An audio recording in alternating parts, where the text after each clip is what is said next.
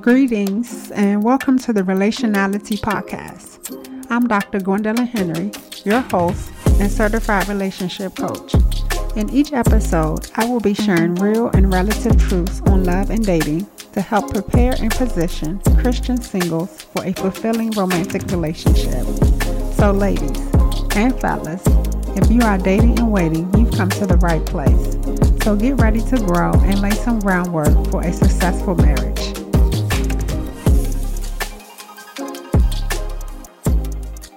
Hey y'all, in this episode, we're going to talk about harmony at home.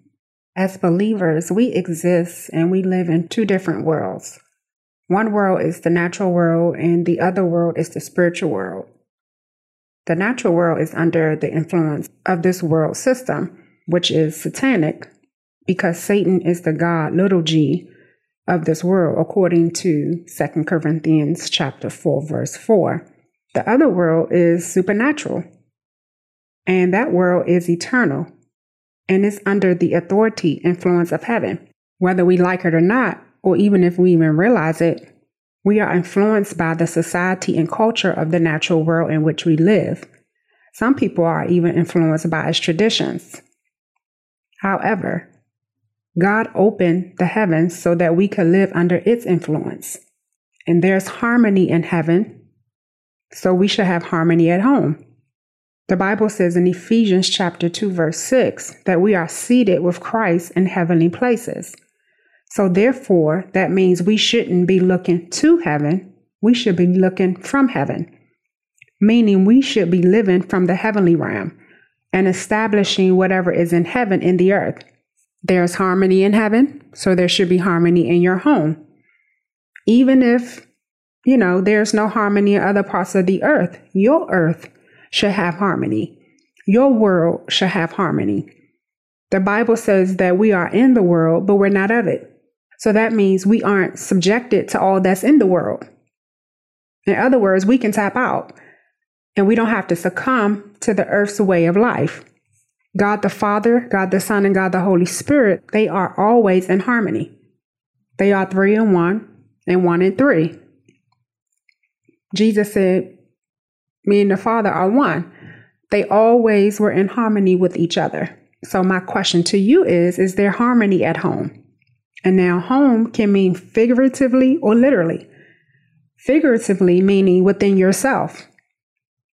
And literally meaning in your actual home. This is an important question to ask someone that you desire to date because a lot of people date to escape their experience of problems and or disharmony at home. Anyone you consider dating should be on good terms within themselves and within their own family. If not, please do yourself a favor and find out why. Now, I'm not talking about someone who is at odds with their unbelieving family because of their righteous stand and stance for Christ. Because the Bible says in John chapter 1, verse 11, that Jesus' own received him not. His own people, even his own siblings, didn't believe in him and who he was. So sometimes your own family will reject you because of your life in Christ. So it is possible to be rejected and not accepted by your own people because it happened to Jesus. So it's bound to happen to you. So I'm not talking about those type of circumstances. I'm talking about someone who may not be welcome by their family because they have treated their family like dirt or with disrespect or someone whose family doesn't want to fool with them because of their anger and hostility. These are warning flags because if the person is not welcomed at home, do yourself a favor, your own self a favor, and find out why. Don't just disregard it because unresolved conflicts will transfer. And what I mean by that is most of the time, a man tends to treat his wife how he treats his mother. When it comes to a woman, she tends to respond to her husband the way she responds to her father. You may have somebody whose childhood was a battleground, and they will most likely turn their relationship into one. Remember, we talked about that in the episode, I think was episode three, titled Sex Bonds. You don't want to be battling anybody.